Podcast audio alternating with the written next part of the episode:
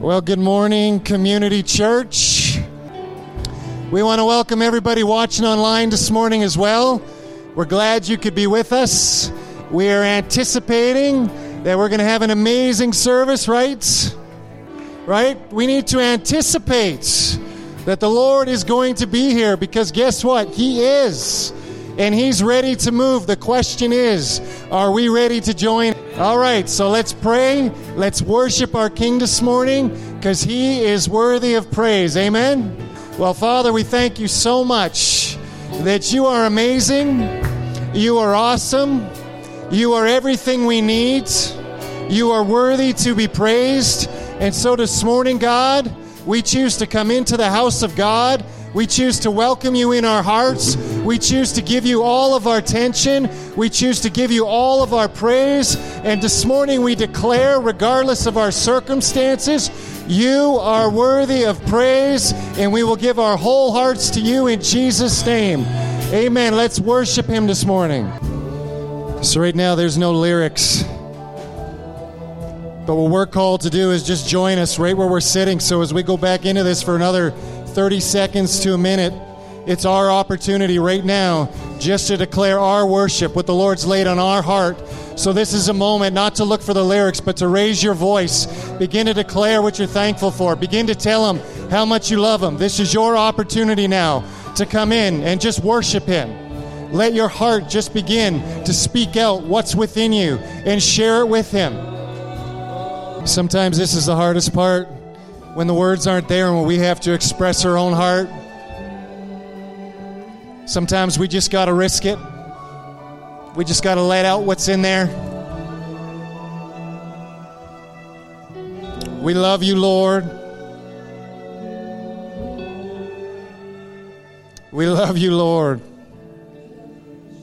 Thank you, Jesus. You know, a little earlier in the service, as we were in worship, just had this moment where I'd closed my eyes and I just had this image of seeing Jesus walking through the pews here in our service. I literally saw him walking through each of the aisles, walking right in front of each one of you. And I saw him touching you. I actually believe he is doing that right now in our midst. I'm going to ask you right now to join with me in believing that, that he actually is here and he is in this room. And I'm going to pray for you right now, but if you have a need, I feel the Lord is saying He is the one that's going to touch you right now. He is the one that's going to come and lay His hands on you. So, whatever your need is, just raise your hands to Him. And I feel like He is going to come and He is going to touch you right where you're at. And so, Father God, right now we come in the name of Jesus. We know you are here. We know you are in this room. That's why we're in this room because you are here. And so, right now, Jesus, we ask that as you're walking through these aisles, that you would touch each one in this room, each need that you see, that you would come and bless those ones, that you would heal those ones, that you would take those fears away, God, that you would take those disappointments away right now. And for those watching online, sitting on their couch, standing in their room, laying in their beds, that the very same thing would happen right now, that you would touch them right where they're at that Jesus Christ, the risen one, would come and just touch them in Jesus' name. Thank you, Father. Just let him touch you right now. Mm.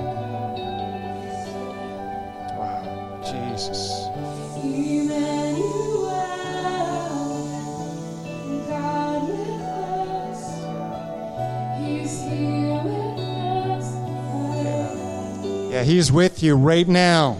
Push past that voice that says, I don't see Him, I don't feel it. He is here right now. Jesus. Jesus. Such a great day. Father, we just pray today, God, that you would open our eyes. Father, we lean into you. We say, Father, show us things that we have not seen, that we have not known. God, we pray in Jesus' name. Amen. Well, I uh, I was fully intending this morning to talk about something entirely different. and uh, and the Lord changed. This is one one of the reasons why I don't count on a particular message. But uh, so I want to talk about something this morning. I'm calling it casualties, the unmistakable evidence of war. Casualties. You know. Uh, let me read uh, what I, I started to write something about this. Let me just read it as a beginning. Casualties are the unmistakable evidence we are at war. But unlike in conventional battle, where winners and losers are measured in lifeless bodies strewn about a battlefield, kingdom conflict is evident instead through incremental blindness. It is not measured in the mere absence of soldiers from our ranks, but the presence of listless, wandering zombies. The shell shock dullness we would expect to see from the recently concussed. The fallout of losing a spiritual battle is not necessarily death but the inability to perceive as we formerly did. And so I pray today, Father, that you would uh, uh, create an opportunity, Father, that a beacon of light, a flare of clarity would be shot out across the county of Spruce Grove, Parkland, the city of, of Spruce Grove community, uh, this community and the surrounding uh, land. Father, we say in Jesus' name, let an illumination come, Father, that those who are captives of spiritual blindness would awaken to the former things that they knew to be real. That, Father, that which was tangible, that which they felt, which they handled concerning the word of life, would come alive again to them. Father, we pray in Jesus' name. Now, uh, I'm going to try and weave together a number of scriptures. Some of this is going to be familiar, right? Uh, you know, I like to say something new all the time, but you know, we got to be like a hockey coach. Hockey coaches, they uh, usually don't say anything different. it's usually the same set of challenges, uh, you know, uh, because not because they, they don't know it, they just don't know it. And so, but in Revelations 18, there's this insightful verse, and it's talking about the judgment of Babylon. Now, Babylon refers to a system. In some ways, it it it is. Uh, it parallels the kingdom of darkness, but it doesn't represent entirely the kingdom of darkness. But it is certainly an expression of a fallen system, of a uh, that has invaded the world and affected the world. But this is what it says. It says, Revelations 18:23, "The light of a lamp shall not shine in you any more, and the voice of the bridegroom and the bride shall not be heard in you any more. For your merchants were the great men of the earth, for by your sorcery all the nations were deceived. By your sorcery all the nations were deceived."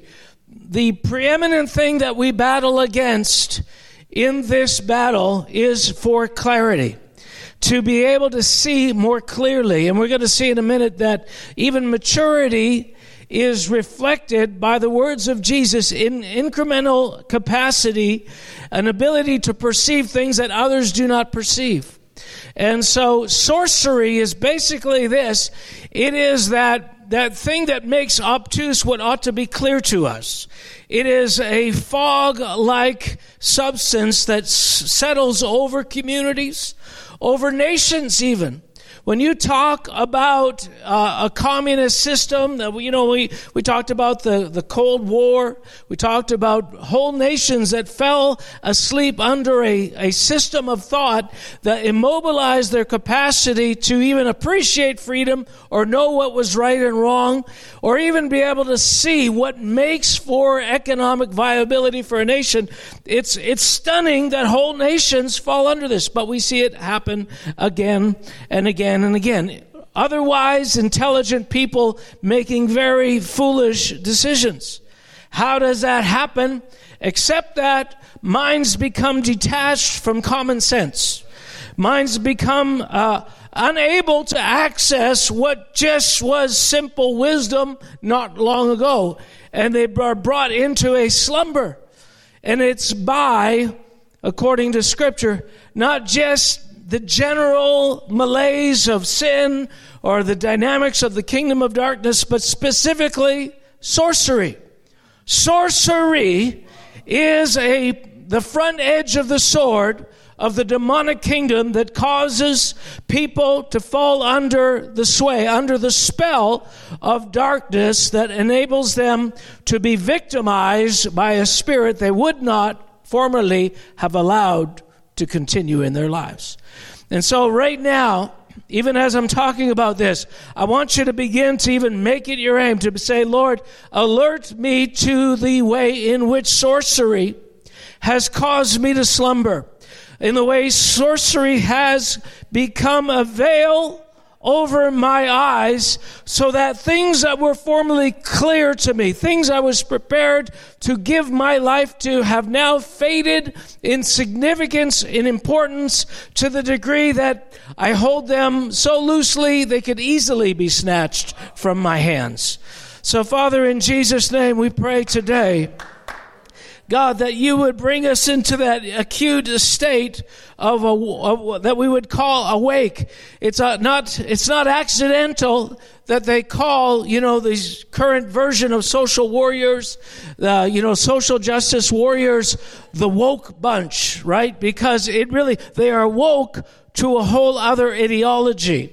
And they are falling asleep then to the, the former ideology that was believed to be uh, wisdom, common sense. And so this is what we're competing for. The, the kingdom of darkness is trying to birth people into its system, to baptize people into darkness and into a way of thinking that brings them to death. But the kingdom of God is meant to bring us into an increasing light. An increasing light. And so we are, we are pursuing that increasing light so that we can see things clearly. Now, we were trying to find it. I asked Cam for some help this morning because he's he's really good at uh, uh, at uh, remembering some of these things from the Lion, the Witch, and the Wardrobe. But there's a scenario in there, and I've mentioned this before, but it's just it's so fascinating to me. I, I it makes me wonder what's the name of the uh, the author of that? C.S. Lewis. Yeah, C.S. Lewis.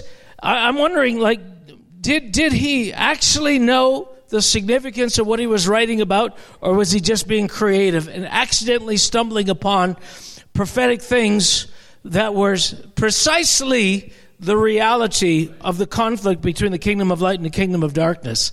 You know, but either way, it's phenomenal. You know, it's a creative representation of actual tensions between two kingdoms. And I'm always wondering, because, you know, we always think we're way ahead of the curve, right? You know, we, the guys, you know, 100 years ago, they were sorry, in the dark, you know. But, but, uh, so regardless, the language he uses is so amazing. And we couldn't find the actual quote, the actual time, but the scenario is this is there's two worlds. There's a, a world where humans live, and then there's this underworld. And I can't remember why, but the, the, the, team, the people that the story is following, have gone into the underworld to, to, to, to rescue somebody. And as they're there, there's, a, I think, a dwarf with them called Puddle, Puddleglum, yes. Marshwiggle. He's a Marshwiggle. Okay, all right, yeah. Anyway, uh, he's there with these kids, and they're talking to this queen of the underworld. And she takes this incense like stuff and she throws it on the fire. And the room begins to fill with this, this smell and this opaque smoke. And uh, the girl is explaining, she's in the middle of trying to say where they came from, that there, there's another world above this world that can't be seen from this place. But it, and she begins to describe it. But as that smoke fills the room, she begins to realize that she's losing touch with the reality of the world that she was just a minute ago deeply in touch with. It, the memory, the knowledge of that exit, that realm was so clear to her. You know, she's uh, in the middle of explaining and suddenly she begins to waffle as though uh, as though it wasn't even real, that it was, as though it were kind of a dream. You know, and she said even her own words you know, started to sound like fantastical, like like what a ball of fire in the air, like you know. Anyway, it was, but But as she's waking up out of it, because Puddleglum goes and stomps out the fire. And so he breaks the, the, the cycle, the advance of that smoky occult sorcery from blinding their minds.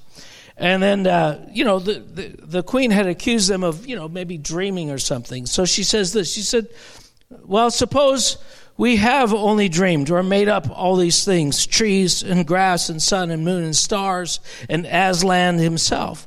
Suppose we have. Then all I can say is that in that case, the made up things seem a great deal more important than the real ones. Suppose the black pit of a kingdom of yours is the only world. Well, it strikes me as a pretty poor one. And that's a funny thing when you think of it. Uh, we're just babies making up a game, if you're right. But four babies making up a game uh, can make a play world which licks your world, uh, uh, which licks your world hollow. That's why I'm going to stick with the play world. And so this is the this is the statement of the conviction of somebody who's coming out of that slumber, coming out of that opaqueness, where all of a sudden, like, wait, wait a minute, I, I'm not completely clear yet, but, but you know what? I almost would rather live in this imaginary world rather than in this present darkness. And that was the beginning of her awakening. But the reality is, this conflict happens all the time. I remember uh, some time ago I was thinking about this because people were asking me. Because I've, I've seen people down through the years zealous. And I remember uh, having a Sunday school teacher, or somebody was telling me about their Sunday school teacher who was so impactful on their life at one time. And they were mourning the fact that that Sunday school teacher who had, you know, placed so much in them was now not even serving the Lord anymore. And this is the story that's repeated again and again and again, where people, you know, you get saved and you, you're surrounded in people that are impacting your life. A home group leader, an associate pastor, or a senior pastor of a church, a Bible college student that's, you know, more mature than you, that you see as an elder brother, whoever it is, and then come to, to, to find out that they're not even, they're not even Christians anymore. And so people ask me, well, does that does that create disillusion in, me, in you? Does that, does that actually discourage you? Does that make you wonder as to the veracity of the things that you believe? I want to say no, it does not. It actually affirms the things that I believe and the things that I know because the casualties and I see people who are taken out not as enemies of, of, of, mine, but casualties of a war that we are engaged in and are there to be rescued. And so we live to rescue those that were taken captive, that were taken captive by sorcery and slumber. And we pray and we contend that they would come out of those things that have caused them to be captive. Can you say amen? I mean, this is what we're doing. When we're coming to church to worship collectively, whether it's a prayer meeting or a worship time, what we're trying to do is light the beacons. Light the beacons so that those that are in darkness can see a light. And this is, this is the prophetic promise in Isaiah that a light will shine over us and will increase. So we're contending for this in this uh, in this overview sense for uh, uh, not only ourselves but for others who've been completely sidelined. The very fact that people are in that dubious state of semi wokeness is evidence that we are in the midst of conflict. Now, I've got a couple of scriptures I want to I want to read to you. I want you to turn to Revelations where is it? Revelations 3, I believe. 14. Revelations 3:14. Now, I found it interesting a few years ago, and it's been a few years now. I, I think about these for a long these things for a long time, and I've probably referred to it. But in in uh, in, in the Hollywood scene and TV series, you've suddenly had this this influx of movies about zombies. And whenever you see that kind of thing, you got to know that there's some spiritual reality uh, being seen by creative people, whether they understand it, whether they represent it accurately. Uh, they see through a glass darkly as we do. Hopefully, we see more clearly. But creative people who are not saved also see you know, the vague outlines of certain truths coming into focus. And so they, they, they build stories around those vague things that they see. And they tend to capture the imagination of people because they represent something eternal. And without knowing it, the most significant stories are those that form some kind of outline of eternal realities yet to be fully grasped. And so, uh, to me, there's something about this, about the zombies. Now, you may think that's a, an interesting illustration, but listen to this. Uh, Jesus is speaking in Revelation chapter 3 to the Laodicean church, the lukewarm church, the slumbering church. And, he, and to the angel of the church of Laodicea write, These things says the Amen, the faithful and the true witness, the beginning of the creation of God. I know your works, that you are neither cold nor hot. I could wish that you were cold or hot. So then, because you are lukewarm, and neither cold nor hot. I will vomit you out of my mouth. Now, it's worth saying that some of the other, one of the other churches at least, they're, they're being rebuked by Jesus because, listen, they've lost their first love. They've lost the intensity of that first passion that caused them to be espoused to one husband, Jesus, and they're being called back to this place of ferocious devotion. And, uh, and so in like, likewise, the Laodicean church, they've, they've gone from a place, but it's odd, the language, and I know it's odd, but I'm going to try and explain it. But they're being called back from the place of lukewarmness. But why would, why would the Lord say hot? I would that you were hot or cold. I mean, wouldn't, wouldn't He want us to be hot? No, uh, the, the, the reality is lukewarm is the worst condition because you're neither, you're not really, you think you're in, but you're not. Like you think you're awake, but you're not. If you're totally asleep, then at least you can be wakened, right? But and if you're if of course you're awake and you're hot, then that's great. But if you're lukewarm, you have this half-hearted zombie like you're not you're you're halfway there. Halfway to life. Isn't that what the undead are? Zombies, they're not really dead, but not really alive. And I think, you know, if we think back to even assessments of the droning deadness of the church over history, it could be likened to those, you know, those parading you know, wandering shells of humans who are just going through the rote requirements of what is necessary, but there's no real life in them. You know, they, they have the appearance of being, you know, they can move their feet, but it's just, it's odd. It's not in sync with what one would expect from a real person. I believe, I believe that this picture of the lukewarm represents those that were alive but have fallen into partial slumber and maybe sleepwalking, if you like. But uh, let's let's talk about this. Uh, you know, there's a uh, there's a scripture. Turn to John. 12, I think I think this is the right one. John 12. In John 12. Uh, oh yeah, here it is. Okay, so there's this Jesus is at a particular state in his life, and you've heard me teach on this before. But this is what he says in verse 27. He says, Now my soul is troubled, and what shall I say, Father, save me? Uh, for from this hour, from this hour, but for this purpose I came to this hour. So he says, he prays, he declares this, Father, glorify your name. Then a voice came from heaven. All right, so he's out in the open, he's in the market or something, in this public place. And a voice from heaven speaks out loud and says, I have both glorified it and will glorify it again. The interesting thing about this is the response of those around. It says, Therefore, the people who stood by and heard it said it had thundered. Others said an angel had spoken to him. But Jesus answered and said, This voice did not come uh, um, because of me, but for your sake.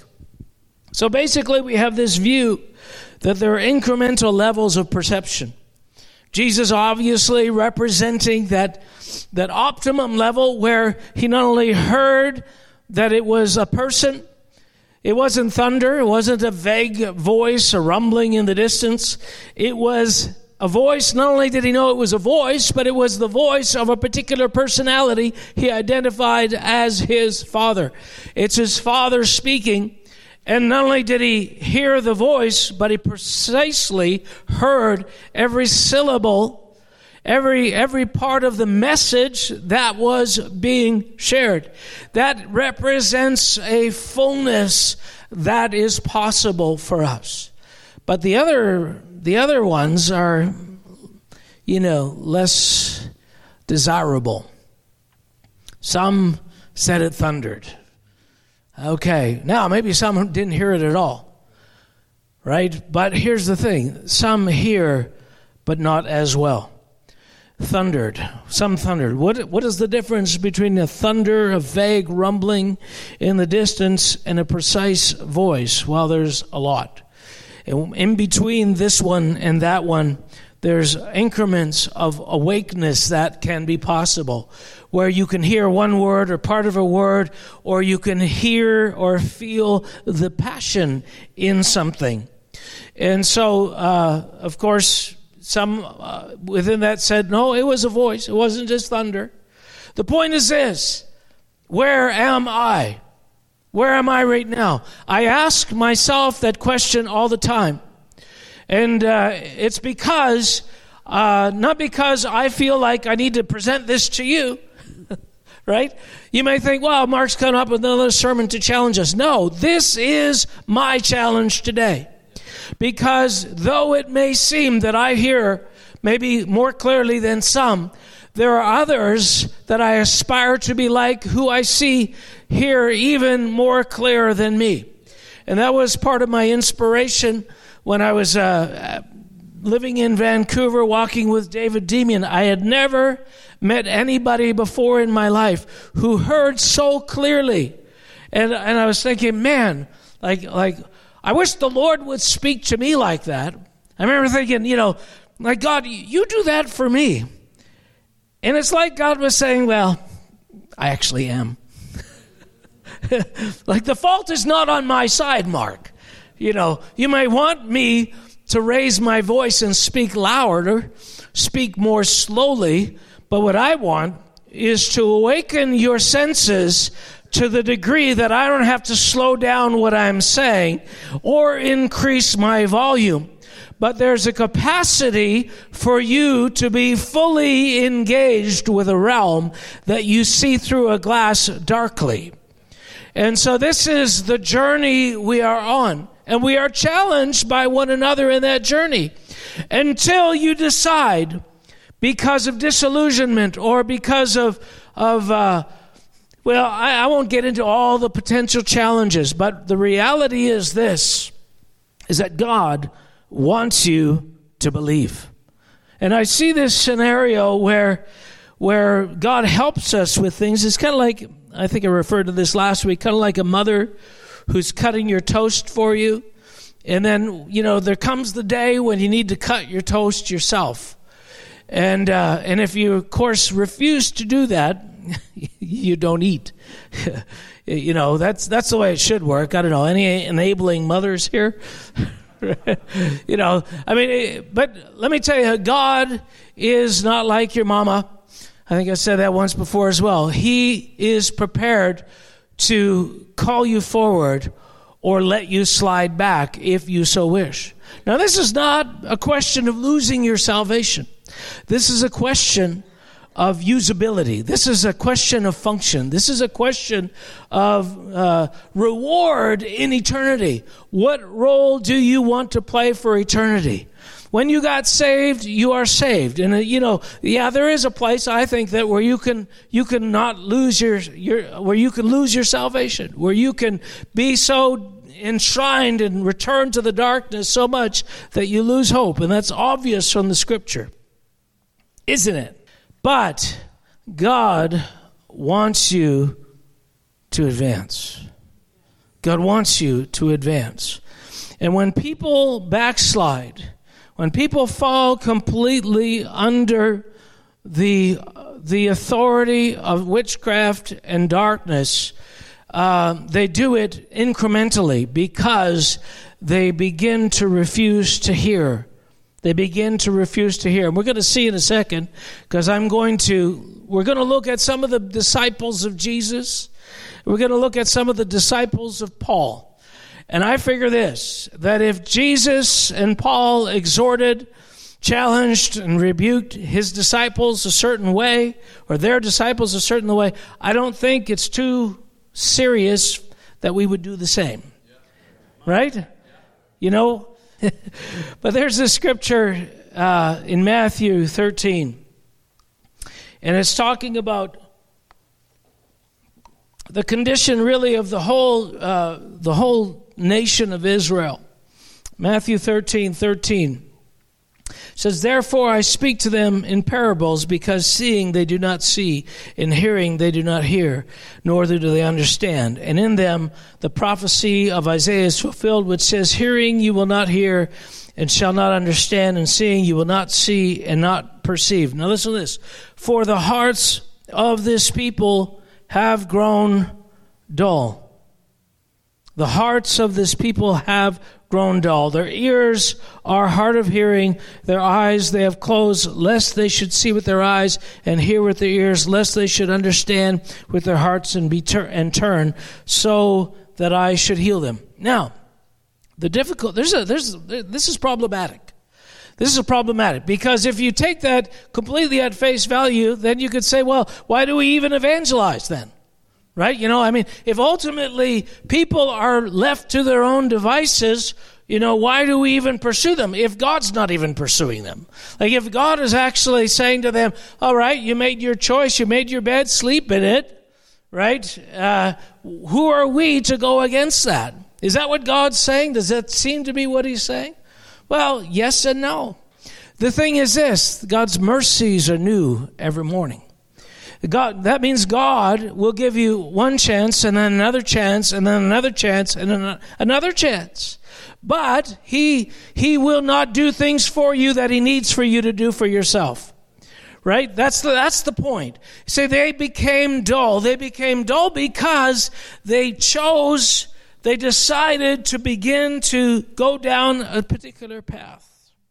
Father, I pray right now I pray right now. I I, I got to tell, tell you, I am uh, burdened for not only our nation, uh, but I'm burdened for a particular cross section of the body of Christ that have been illuminated, but who are not keeping their lamps lit.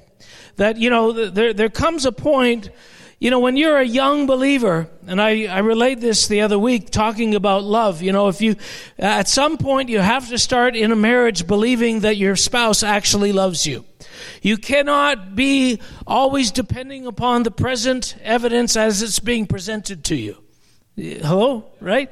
I mean, at some point, because the, the evidence of, of their love might not always be as consistent as you'd like. And sometimes our own need to be loved beyond uh, people's capacity mires our capacity, our ability to, to receive love or to believe love. And so we keep asking for constant reassurances. Do you love me? Do you love me today? Do you love me in this dress? Do you love me? How's my hair look? You, you know, it's constantly needing affirmation.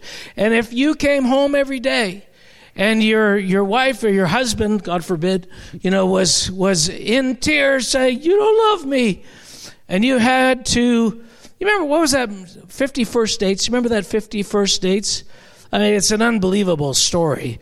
It's this person who lost their ability to remember, and every day, the the the the man, the man in the marriage had to remind his wife that he was married, and had to remind her that he loved her, and re- reorient her around their entire dating history. I mean, you know, who would actually do that? It's really it's a one-sided relationship. God is not interested in a one-sided relationship with you. He will do everything possible to awaken you to the fact that he loves you, to awaken you to the fact that he is with you, that he will never leave you nor forsake you. But he at some point wants you to believe it.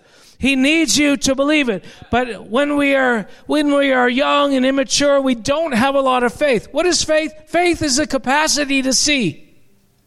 I talked about that thing uh, uh, the, the, the principle of permanence, permanence of objects, and how a child will get us to a certain point where they'll, they'll stop crying and melting down when their, their mom turns the corner is suddenly out of view. Remember that stage where all of a sudden they begin to realize that even though I can't see her, I know she's there.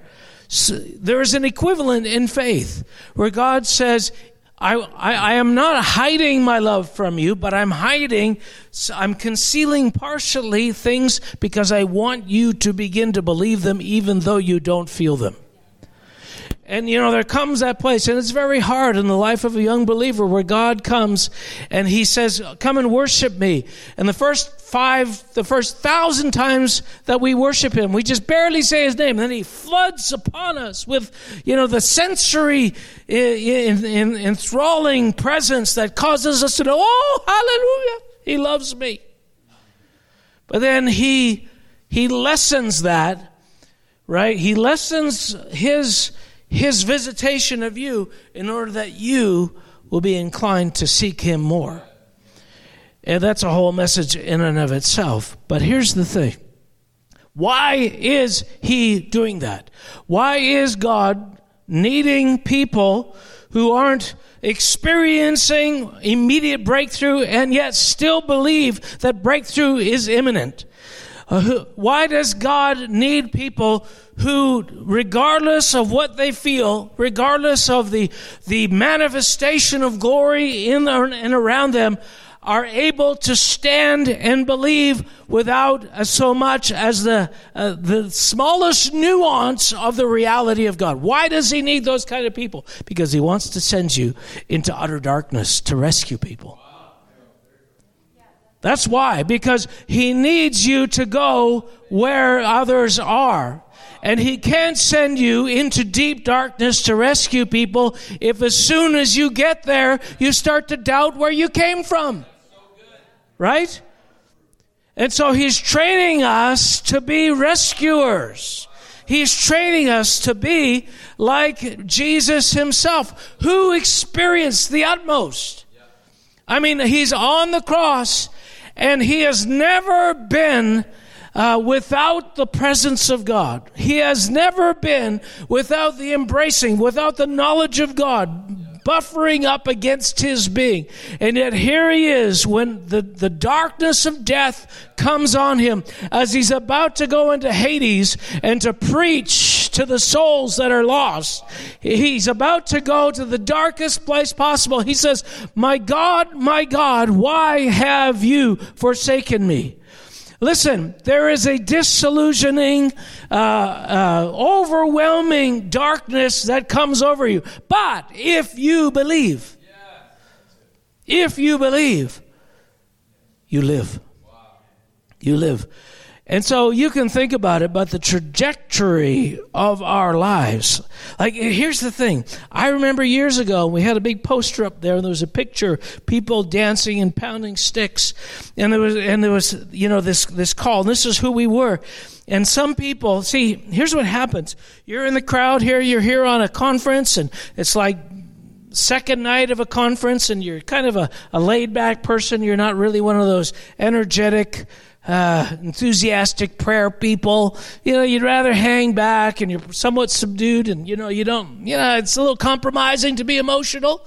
But somehow the presence and the dynamics of, the, of God in the room get the best of you. And before you know it, you're up front and you're pounding a stick on the ground.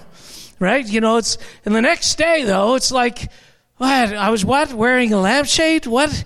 You know, it's equivalent to spiritual to drunkenness, but it's spiritual drunkenness. I, I lost my inhibition and I went to the front and I started pounding a stick like an idiot.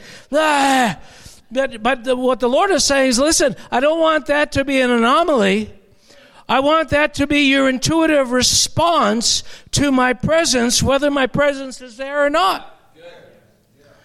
But, you know, between this and that, when we are moved beyond the level of our comfort, we're kind of embarrassed by that. And we make inner vows to say, I'll never do that again. Why? Because the next day, it's not as real as it was in the moment.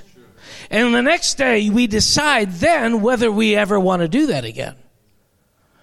That's when you harden your heart. And there's all kinds of reasons for that.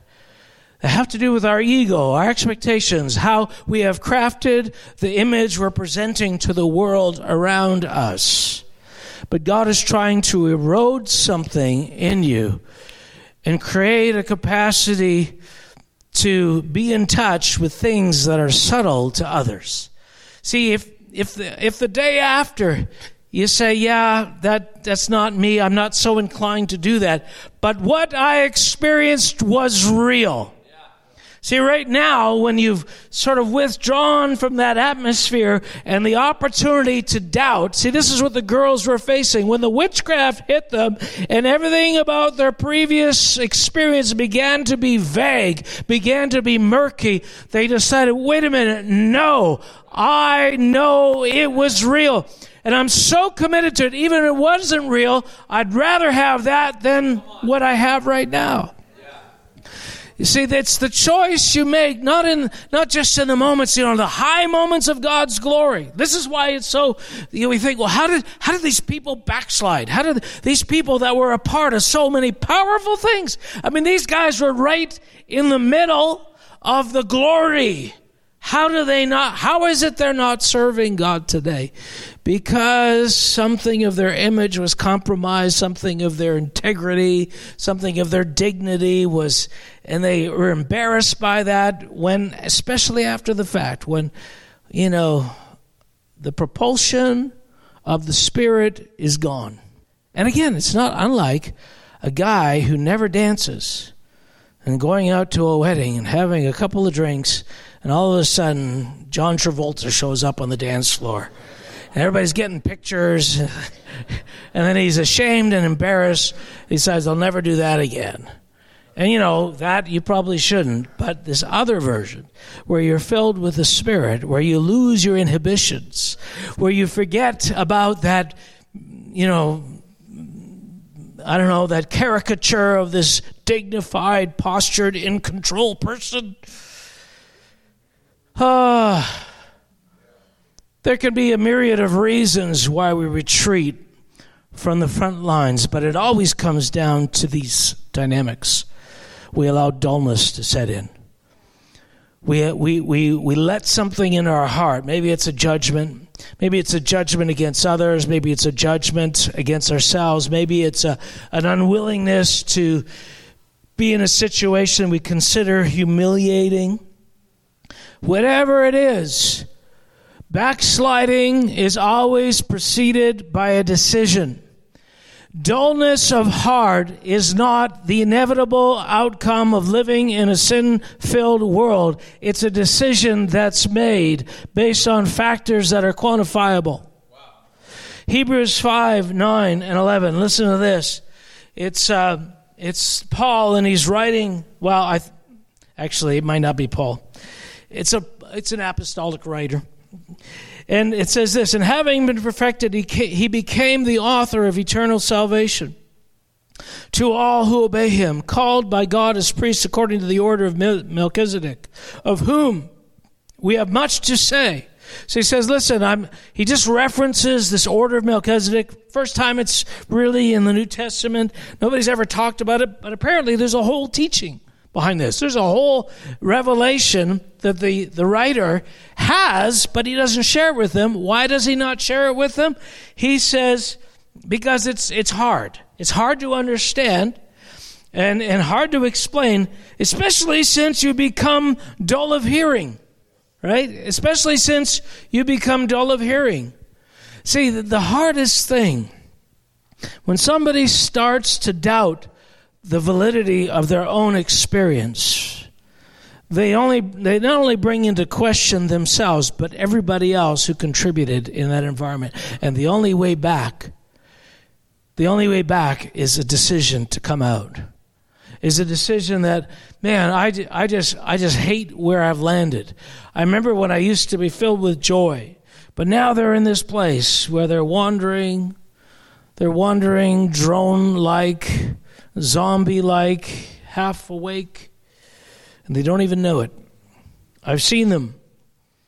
I've seen the Christians I know who at once had light in their eyes, exuberance and joy and humility. They were excited about the next day, the next moment they could get into the presence of the Lord. And then they got to the place of, well, I'm not sure it's all I thought it was. They stumbled. And they could say, well, because the church was imperfect and the church is incomplete, and people around me were doing it in the flesh, and that was obvious, and there was pretenders in our midst, and da da da. Therefore, I am absolving myself of all responsibility to the truth that I once fully embraced.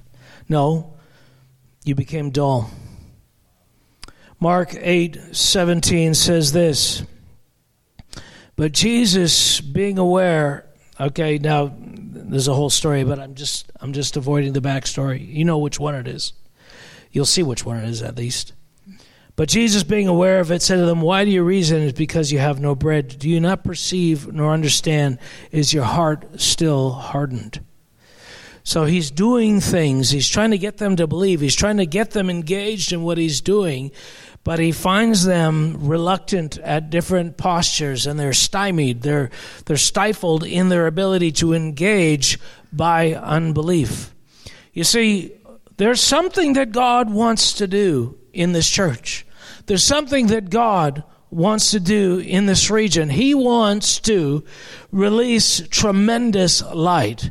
I mean, anything? Well, isn't that counterproductive? Doesn't that doesn't that won't that cause us to be confident? Won't, won't it cause us to just want to have that bright, brilliant moments? Here's the here's the rub. Bright, brilliant moments of the outpouring of the glory of God are always caused by faith. Right? When Jesus was in Jerusalem, it said he could do no mighty miracles because of their unbelief. Right? Now, so there's God is always moving back and forth. On the one hand, sometimes He's trying to confront your unbelief, but to those who are totally without hope, He's giving them a chance by bringing light they don't deserve. But somewhere in the middle between those things is us being trained to believe in the light even though we don't see it so that we can be vessels that bring the light by faith. So you might be here today. You might be thinking, you know, I, I don't know what drives Mark. I, I don't know what is with these intercessory prophetic types. I, I don't know what it is with wailing people during worship. I never feel that. you know, never in my whole life I ever felt like screaming out loud in church. Uh, you know what? First of all, you don't necessarily need to feel like it. Now, I'm not asking you to be a hypocrite. I'm not asking you to do something. But there is the ability to do things because you believe them to be true, not because you're driven by an emotional outburst. Did you know that? I mean, God might induct you into certain expressions if you're very reluctant. Hey, Brian? If you're really reluctant, you know, He might give you a touch that causes you to, whoo! one day, you know, but some the, the next day he might want you to just shout because he is God without him having to show you. So where are we in this journey? How sure are we? Is there is there uh, was there a moment in your life where you realized that you know there was I really knew this was important. I really knew Sundays weren't were important. Now yeah, you know, if I make it there twice a month, that's enough. What changed? What caused you to, to shrink back? You know, the Bible challenges us about the gathering together. It's not gathering together to feed the ego of the pastor. There's something else happening that requires your faith. There are people in deep darkness, and we are, we are doing things that restores and reaches them in the spirit. Now, Doesn't just happen on Sunday. But Sunday is the fuel to energize you to make it real enough so that Monday, when you see unsaved people, you have an impulse to pray for them and maybe share your faith. And it's on us if it never goes past Sunday. But Sunday, and when you're standing in the wake of others and they're carrying something really, really clear and they speak it with conviction, it's to help you awaken that maybe there's more about this than I know. Because I can't say things like this as emphatically as that guy does. It's because I don't believe it as much. Did you know that? Because I don't believe it as much. Father, today we pray, God, God is envisioning a people who are going to save their neighbors, who are going to save their communities, who are going to bring, who worship with such a conviction, who aren't confused, who aren't wondering, who aren't iffy. That they, you know, they, they will humble themselves again and again and again. You see, when David worshiped the way he did before the whole nation of Israel, this was so humiliating to his wife. Why? Because God wasn't really as real to her as he was to David. And so when he said, It's before the Lord that I did this, she had no grit to even understand that. Say, well, I, I believe in God too, but I'd never act a fool like you did. Yes, and, and there it is. There it is. There are layers of sensitivity, of vision, of capacity. Let me, let me just finish with this. The, the, the video craze has caused us to see all kinds of things. I remember a few years ago, Tiger Woods was bouncing a golf ball on an eight iron or a nine iron, or something. I mean, he was just doing fantastic things with it. And the big debate was was that real? Was that real? Now, if you have no coordination at all, that would seem to be fantastical, like just impossible, unlikely. It's it's it's trick photography because nobody can do that kind of thing. I mean, that's the reality. It's just it's just so out of your grid, just so impossible. Well, that, Ben Lode's doing tricks like that, that, that must be fake photography. Well, show me the strings. You know, because we really believe the world around us is like us, maybe just marginally different in some ways. But when we see that there are abilities that are just almost superhuman, and you're seeing this, it's like, oh, wow. What if spiritually the equivalent was true? How, just, and what if you weren't limited? the way you are physically, and you could never bounce a golf ball on a nine iron. What if God says to him who has ears to hear, let him hear? What if God is giving you opportunity after opportunity after opportunity to hone your senses to an invisible world, to increase your capacity to not only interact with it, but represent it in ways that are unfathomable to others right now? That's the reality, what's happening in front of us. But it begins with realizing that there are people ahead of you. Like, I know this. Uh, there are people ahead of me. I just called a brother again the other night to thank him for the impact he had in my life because he was, he was always ahead of me and always inspired me. And I kind of forgot to honor him for that. So I thought, you know, I want what he has. So I'm going to start by calling him and honoring him and blessing him because I want more of that. I want that clarity. I don't want to dismiss it. I don't want to make it out to be something it is not. See, this is what happens. People grow dull because uh, part of it is a competitive thing of pride. It's like nobody can be that, whatever. And so you dismiss it. Or you can be challenged by it, excited by it, brought into a new pursuit of it so, Father, we pray today. Can we stand up? Father, we don't want to be dull. We don't want to be blind. We don't want to be mistaking your voice for the vagueness of thunder.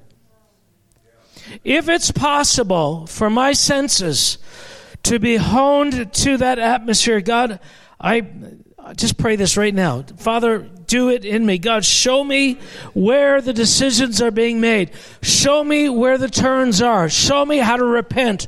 Show me how to come back.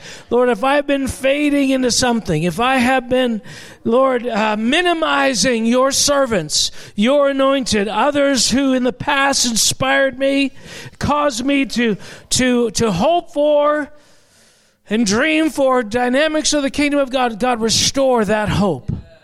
Restore that hope. Restore that hope. Restore that hope. We're, we're coming to the end of today. I again, I uh, I am jealous for you as a church. I am jealous for us because we're called to be something we've not yet walked into. We're called to, uh, you know, there's I saw a prophetic word this week, and I had just read this from uh, from Revelations. But the challenge of Jesus was, "Be careful, lest I come and remove your lampstand."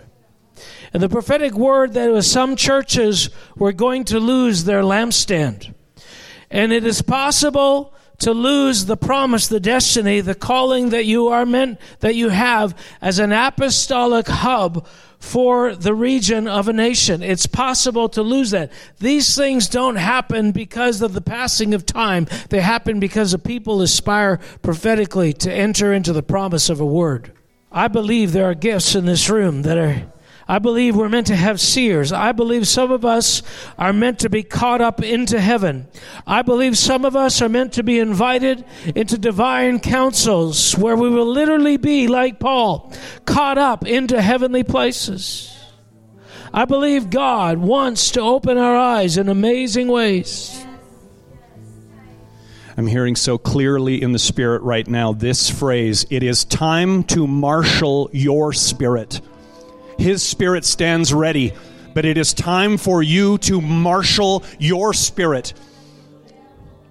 Take stock of where you're at. Take stock of what you will give yourself to. Take stock. It's time for you to marshal your spirit. You see, every time we gather on a Sunday, you're spending a week in the world, and the shadows of darkness have come over your minds and cause things that were clear when you finished last Sunday or Wednesday night or the last time you had that experience of being in the Spirit. The presence of God, the reality of the kingdom was so crisp, but over the course of the week, things grow dull. And you have a choice when you come into this room. You can make it the responsibility of others to bring that clarity to you so that you can believe again. And if you are a child in the Spirit, that's not a bad expectation because you don't have the capacity. But most of us in this room, are not called to be recipients of the presence of God. We are called to be generators. We are called to furnish a manifestation of the glory of Lord to others who have never tasted outside these walls and in our city are people who have never felt the presence of God. We have been in the church for years, and week after week after week, somebody says a prayer, somebody sings a song, somebody creates a message that renews that sense of vitality, and we rest in that. But the Lord is saying, No, no longer. It's time for you to believe. It's time for you to worship even though you don't feel it. It's time for you to stop waiting for your favorite tune, your favorite atmosphere, your favorite moment to begin to cultivate that sense of the reality and the imminence of the kingdom of God. I believe, I believe, I believe, I believe waves waves of the presence of God are going to fill this city. Lord, this will be a portal. This church will be a touchdown point because we believe. Listen to me. Canada, Canada, Canada, Canada is at an important crossroads. And I'm not talking about the responsibility of sinners. I'm talking about the church in Canada. I'm talking about those that know the presence of God. I'm talking about those that stand at the door, at the threshold of the kingdom of heaven and keep asking God week after week to prove Himself. Ah. There's a reason why sorcery comes over a nation like a shadow and causes us to be overwhelmed with dark philosophies, economic, cultural, sexual philosophies that are godless. There's a reason it happens. It's not natural, it's supernatural. And the fault always lies at the foot of those who have lampstands that can be lit. God, God, raise up a church in Canada that believes, that believes. Raise up a church that believes. God, move on your people. Move on your people, God. Move, move on your people. You know, the Bible in the Old Testament, it talks about how God extends himself again and again to Israel. Again and again, and again and again, and again and again. And eventually he says, Okay, I'm going to get myself another people. Now we know in his wisdom he has a purpose, and all Israel will be saved. But at some point, when God's extending his heart to us again and again and again, we can't be the woman in the movie 50 First Dates and expect to be reminded every morning oh, yeah, yeah, you did die for me. Oh, yeah, you have done absolutely everything for At some point, some of this needs to stick. At some point, we got to be able to hold on to no, wait when that spirit of sorcery comes to darken my understanding, I know what I believe. Look at Job. Look at Job. Yeah, he struggled. Yeah, it was a purifying time. But when he was was told by his very wife to curse God, he said, "I know whom I have believed." And God is looking for a people who are going to stamp their feet when the shadows come over them in their house or in their car or in their office and say, I know whom I have believed. My Redeemer lives. I'm not shrinking back from this conviction. I'm not shrinking back. Oh God. Oh God. God, help us tomorrow morning, Tuesday morning, Wednesday night. God, when we are faced again with another choice, what to spend our time on, what to give ourselves to, what what is most important, God, renew. If you have to go, you're dismissed. But let's take a few minutes. This isn't about creating a specific style. This is about responding to the Lord. That's what he's asking us to do. Whether we're in here on a Sunday, or whether we're at home. God is asking us to respond to Him in the moments. Can we do that? Amen. Bless you in Jesus' name. Amen.